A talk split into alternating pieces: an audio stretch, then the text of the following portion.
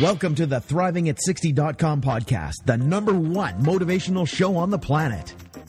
No more sour days for you. It's time to make lemons into lemonade every day. This is a podcast where we help you thrive, not just survive. We help you accept who you are, not where you are, by discovering and inquiring into how to turn lemons into lemonade. Are you ready for the roller coaster ride of a lifetime? Tired of feeling let down? Tired of the lemons life keeps handing you? We can help you make every day a lemonade day. It's time to put those lemons in a blender. Let's go on an amazing and exciting unpredictable journey of discovery. We know champions sit in the front seat, so make sure your seatbelt is fastened tight. One, two, three, let's go. When you have an attitude of gratitude, people just want to hang with you. Introducing the woman who believes ordinary stands for extraordinary, the host of Thriving at 60, Wendy B. Welcome. I'm Wendy B, and I'm a life coach. And I started this podcast because I believe ordinary people become extraordinary people. And what makes them extraordinary is sometimes the adversity they have lived through and who they have become, regardless of those circumstances. Sometimes it's the little acts of kindness they bestow on people, one act of kindness at a time. I believe that most of us have the ability to thrive, not just survive. My intention is to cause curiosity, excitement, to thought provoke, to cause people to alter their thinking, alter their thinking in a way that would not have altered otherwise, and living from that possible altered view, create a new future for oneself, a new future that wasn't going to happen if you didn't alter or question your old views. This could cause unpredictable results that could make a permanent difference in your life and in the lives of others around you. I want to motivate and help people of all ages, particularly women 50 to 110, fulfill their dreams. I want people to experience being excited about their life. This podcast is to inspire and motivate you right now for you to take action today on your purpose, your dreams. Maybe some of you don't know your purpose or your dreams, or you're resigned they could never happen.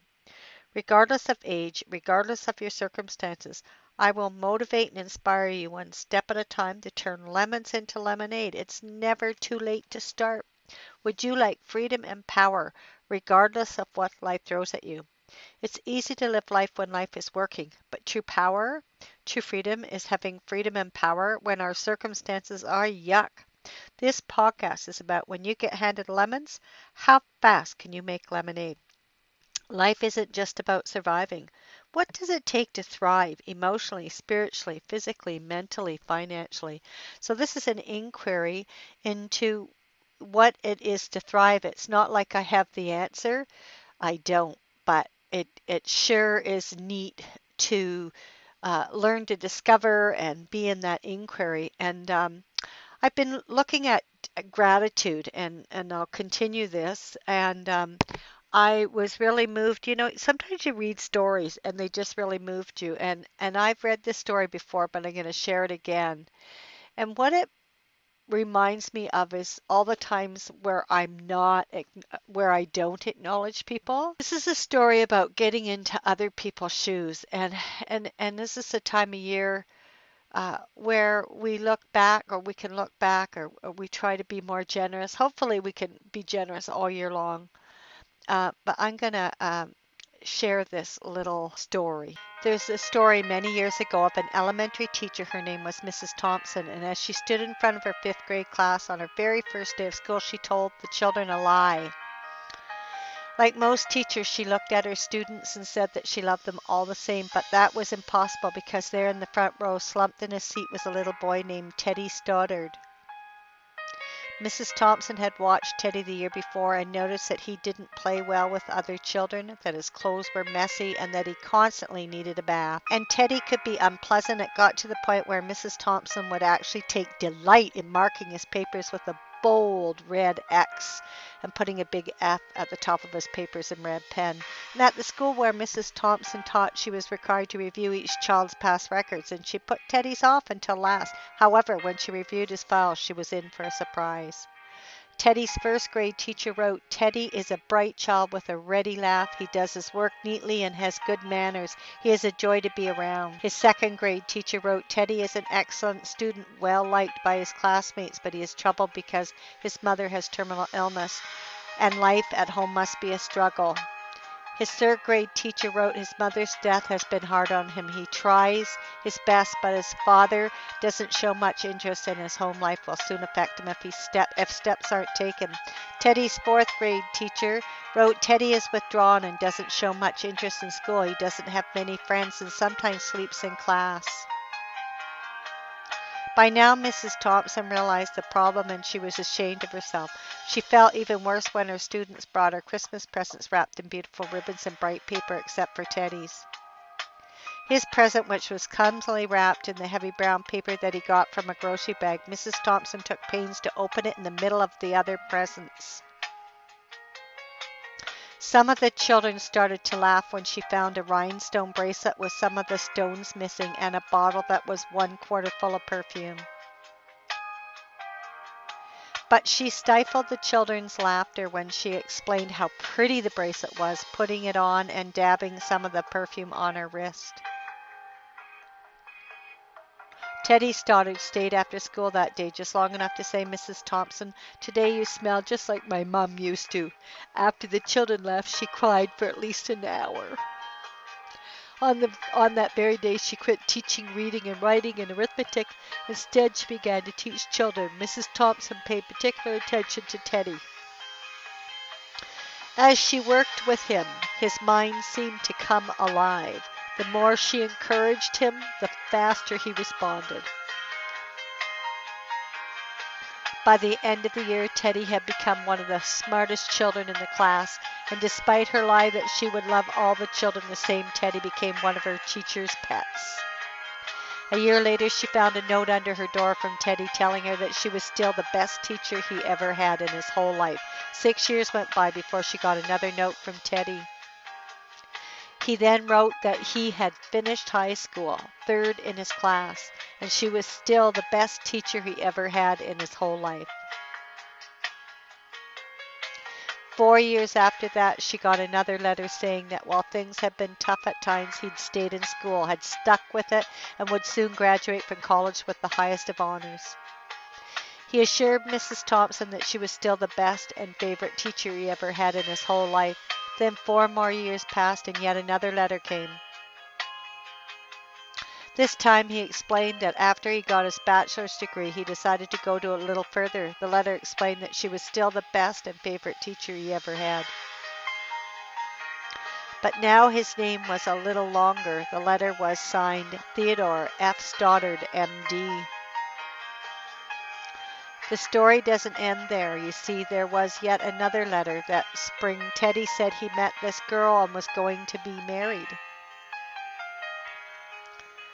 He explained that his father had died a couple of years ago and he was wondering if Mrs. Thompson might agree to sit in the place at the wedding that was usually reserved for the mother of the groom. Of course, Mrs. Thompson did, and guess what? She wore that bracelet, the one with several rhinestones missing and she made sure she was wearing the perfume that Teddy remembered his mother wearing on their last Christmas together. They hugged each other, and Dr. Stoddard whispered in Mrs. Thompson's ear, Thank you, Mrs. Thompson, for believing in me. Thank you so much for making me feel important and showing me that I could make a difference, Mrs. Thompson, with tears in her eyes, whispered back.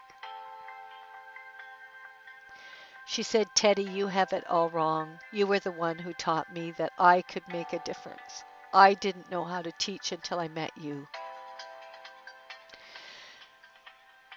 So if this story inspires you, pass it on. I got it from Best Things Company. Pretty amazing. So one of the reasons why I brought this story up is like, where are we more critical than acknowledging, or we find something wrong rather than see the gift that's in front of us? Uh, so I invite us to look there. It's an inquiry. So in closing, so in closing, we're exploring how to thrive, whether we are 10 or 110 and beyond. Where are you being stingy and not acknowledging people or not seeing how their greatness? What new action could you take right now that could make a difference with someone who maybe is downtrodden or a little different. They live a different life than you. Where could you give up being right about who they are, your judgments, and let those judgments go? And are you willing to give up your judgments? Ask this question What are you committed to? And start taking new actions from that commitment, that view. If you did that, what then could become available for someone else? What are your habitual patterns that have you not thrive? Are you judgmental? Do you, are you quick to judge? Or maybe you're generous with some people but not with others. Maybe question that. What areas in your life do you want to be more effective? What areas do you want to thrive in? Well, what did you like best about this podcast? I request you subscribe to my podcast and rate it a number five. What topics would you like to hear me talk on? When you get handed lemons, how fast can you make lemonade? With an attitude of gratitude, you can make lemonade. You know, I'm still moved by that story. You know, I was thinking of uh, my oldest daughter as she's struggling through some stuff, and I'm just so grateful for the training that I had. That if um, if I haven't, if I didn't have the training I had, I'd be really angry at her. Uh, we are taking a time out. It's the Christmas season, and we're taking a time out. But what's really cool is we're letting uh, we're taking a time out from each other, and what's really cool is um, we're expressing our love for one another. My daughter's really angry right now, and she's working through some stuff, and I all I hear is her love for me and her struggles and um, just even this story, like even before I read this story, I, I, I saw her beauty, but um, I'm even seeing it more. Like this is when, when people are lashing out. She, my daughter, lashed out a few weeks ago at me, and just you know, 40 minutes of all this hurt and anger, and because of of of the work I've done on myself, all I heard was her hurt and anger and her love for me, and and that she's dealing with stuff, and so grateful that I didn't have to uh, judge her or uh, change her or just give her the time that she needs and and give her the love you know i when i when the kids were little um, i read this book i'll love you for always i'll love you forever uh, the good mom you'll be or something like that um,